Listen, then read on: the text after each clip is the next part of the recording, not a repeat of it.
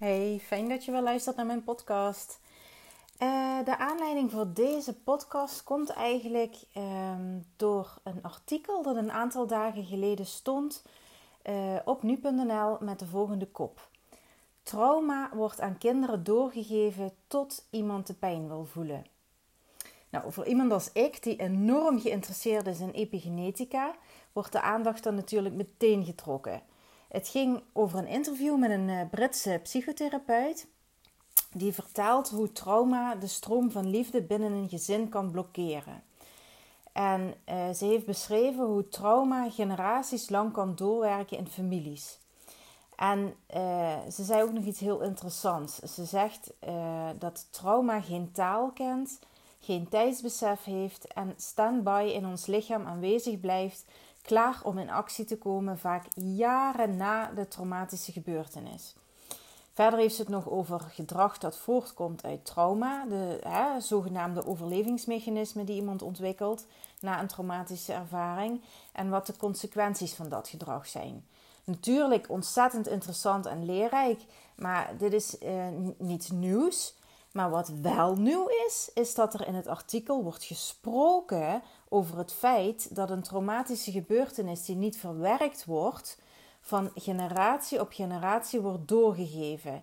Net zo lang totdat iemand bereid is om het trauma aan te gaan en het los te laten. En dat is precies wat de epigenetica, en ik zal eventjes kort uitleggen wat dit is. Uh, epigenetica is de wetenschap die de invloed van ervaringen en omgeving op ons DNA onderzoekt. Uh, dus de epigenetica zegt precies dit: hè? Dus dat emoties, overtuigingen, stress en trauma genetisch worden doorgegeven als het niet wordt opgelost door de persoon die dit in zijn systeem heeft opgeslagen. En ja, ik, ik vind dit een ontzettend boeiend onderwerp voor degenen die ook al vaker een webinar hebben gevolgd van mij of uh, ja, vaker dingen van mij lezen eventueel. Uh, uh, die weten dat ik dit enorm interessant vind. Ehm, maar het is voor jou als luisteraar ook ontzettend interessant om daar eens bij stil te staan. Ja, het is namelijk een ontzettend belangrijke ontdekking. Het betekent dat de negatieve belemmeringen die jij ervaart dus niet eens van jou hoeven te zijn. Hè? Dus daar bedoel ik mee. Natuurlijk zijn ze van jou, want jij, jij ervaart ze. Maar ze hoeven een oorsprong niet bij jou te hebben. Dus het hoeft niet te komen door iets wat jij zelf vroeger hebt meegemaakt. Nou, en om, om dat iets uh, te verduidelijken, hè, om, om je wat duidelijker uit te leggen wat ik daarmee bedoel, is denk dan maar bijvoorbeeld eens aan culturen die hele lange periodes van onderdrukking hebben meegemaakt.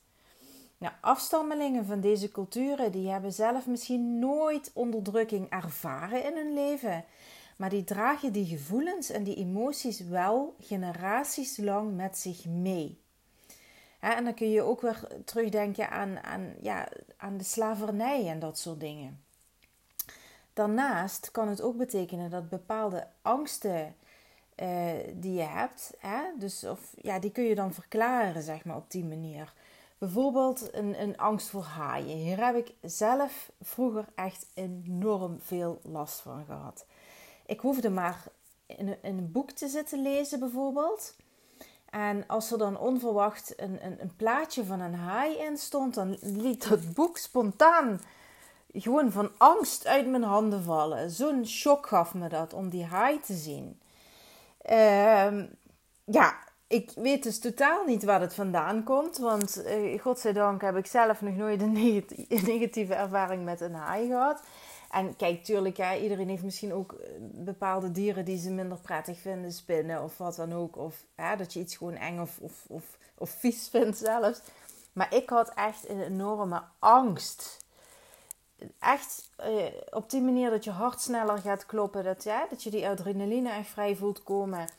En zelfs zover dat ik helemaal het gevoel kon hebben dat ik dus op open water was. Verder helemaal niks om me heen. Eh, zelfs als ik er nu aan denk, krijg ik het gevoel weer een beetje. Terwijl het echt wel ver weg is. Maar goed, dat maakt niet uit. Maar echt zo dat gevoel dat ik zo aan mijn rechterbeen opeens naar beneden word getrokken.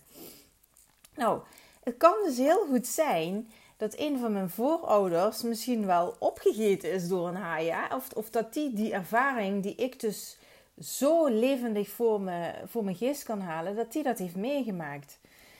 Uh, denk ook aan, aan ons vrouwen die, die genetisch heel veel hebben opgeslagen in relatie tot niet waardig zijn, niet goed genoeg zijn. Altijd overal voor moeten vechten en, hè, om een stem te hebben. Het is natuurlijk hè, nog helemaal niet zo lang geleden dat wij als vrouwen bijvoorbeeld geen stemrecht hadden. Dus dat dragen wij allemaal mee in ons genetisch materiaal.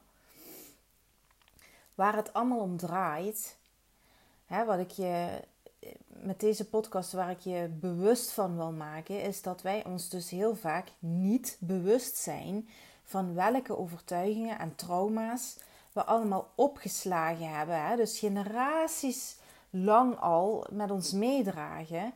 En ook zelfs uh, niet bewust zijn van bepaalde overtuigingen en, en, en trauma's. Die wel bij onszelf ontstaan zijn. Hè? Bijvoorbeeld als, als klein kind. Vaak herinner je je dat ook niet. Dus bewustwording is een enorme grote eerste factor op weg naar heling. En als jij bereid bent om te gaan onderzoeken hoe het komt dat bepaalde dingen in je leven niet stromen, uh, je met bepaalde angsten zit, je ergens blokkeert, dan verander, hè, verander je niet alleen je eigen leven in positieve zin, maar je verandert dus ook de levens van alle generaties die op jou volgen. En hoe ontzettend mooi is dat als jij dat zou kunnen doen. Uh, wil je heel graag weten hoe ik jou daar eventueel mee kan helpen? Dan uh, kun je naar mijn website gaan www.evalifecoaching.com en onder het kopje gratis kun je een gratis matchmeeting met mij aanvragen. Uh, zodat we gaan kijken waar je, met welke overtuigingen of, of trauma's je eventueel zit op dit moment. En dan uh, denk ik heel graag met je mee hoe ik jou daar eventueel verder mee kan helpen.